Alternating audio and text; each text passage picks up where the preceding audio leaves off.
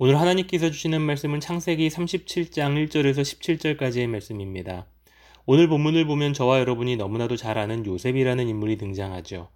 요셉에게는 11명의 형제가 있었고 아버지인 야곱이 있었습니다. 그런데 3절 말씀에 야곱이 요셉을 다른 아들들보다 더 사랑했다라고 기록되어 있습니다.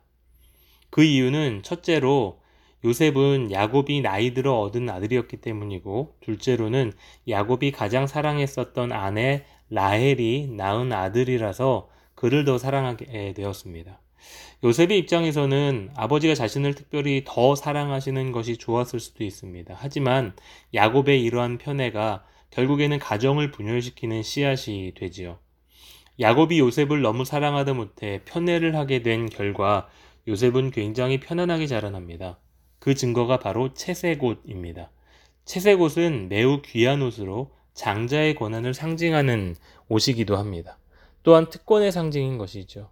분명 이러한 요셉에 대한 야곱의 편애는 형제들의 질투와 시기의 대상으로 만들게 된 원인이 되었습니다. 그런데 무엇보다 형제들이 요셉을 더 미워하게 된 이유는 요셉이 꿨던 꿈 때문이었습니다. 요셉의 꿈을 해석하면 한마디로 11명의 형님들이 요셉 한 명에게 절하는 내용이었습니다. 안 그래도 아버지의 사랑을 혼자 독차지하는 것도 얄미운데 자존심을 건드리는 요셉의 꿈은 형제들의 분노를 유발하게 하는 행동이었던 것입니다. 하루는 형제들이 세겜에서 열심히 양을 치며 일하고 있는데 요셉이 아버지의 심부름을 하기 위해 형들에게 옵니다. 그때 형들, 형제들이 요셉에게 말합니다. 꿈꾸는 자가 오는도다. 아, 분명 요셉은 꿈꾸는 자였습니다. 그러나 형제들의 말에는 조금 부정적인 뉘앙스가 담겨져 있죠.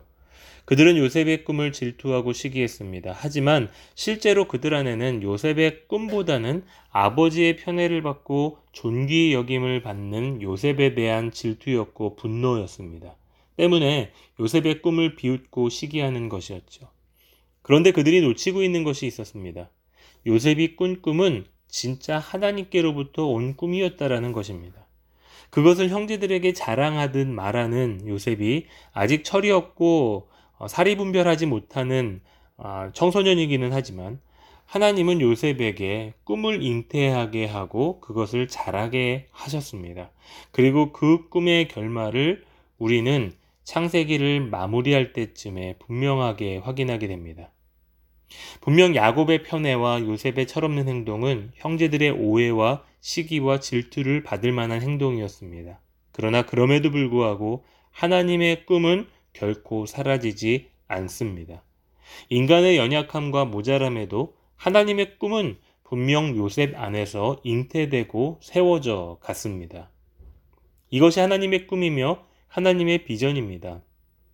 하나님의 꿈은 완벽한 사람과 완벽한 상황을 통해 잉태되는 것이 아닙니다.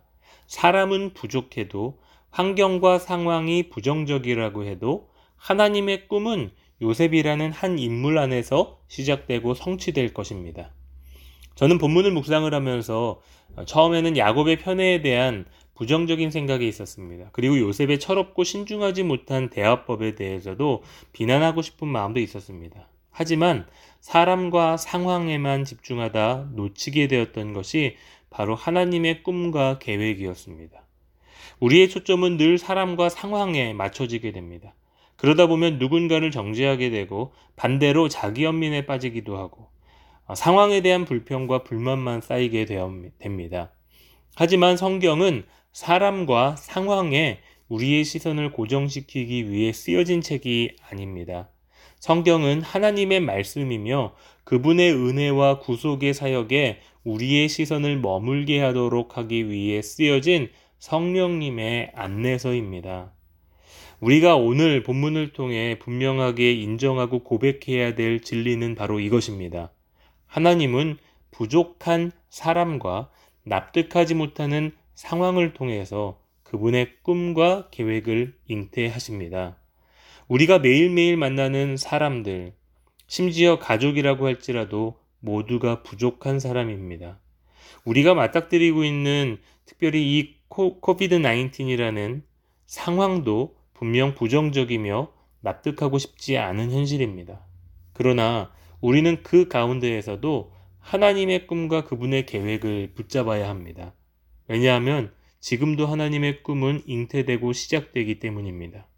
그리고 그 꿈을 붙잡아야 우리가 세상의 부정적인 시각과 불평과 분노와 불만에 사로잡히지 않고 올바르게 하나님의 뜻을 분별하며 살 수 있는 힘이 생기기 때문입니다.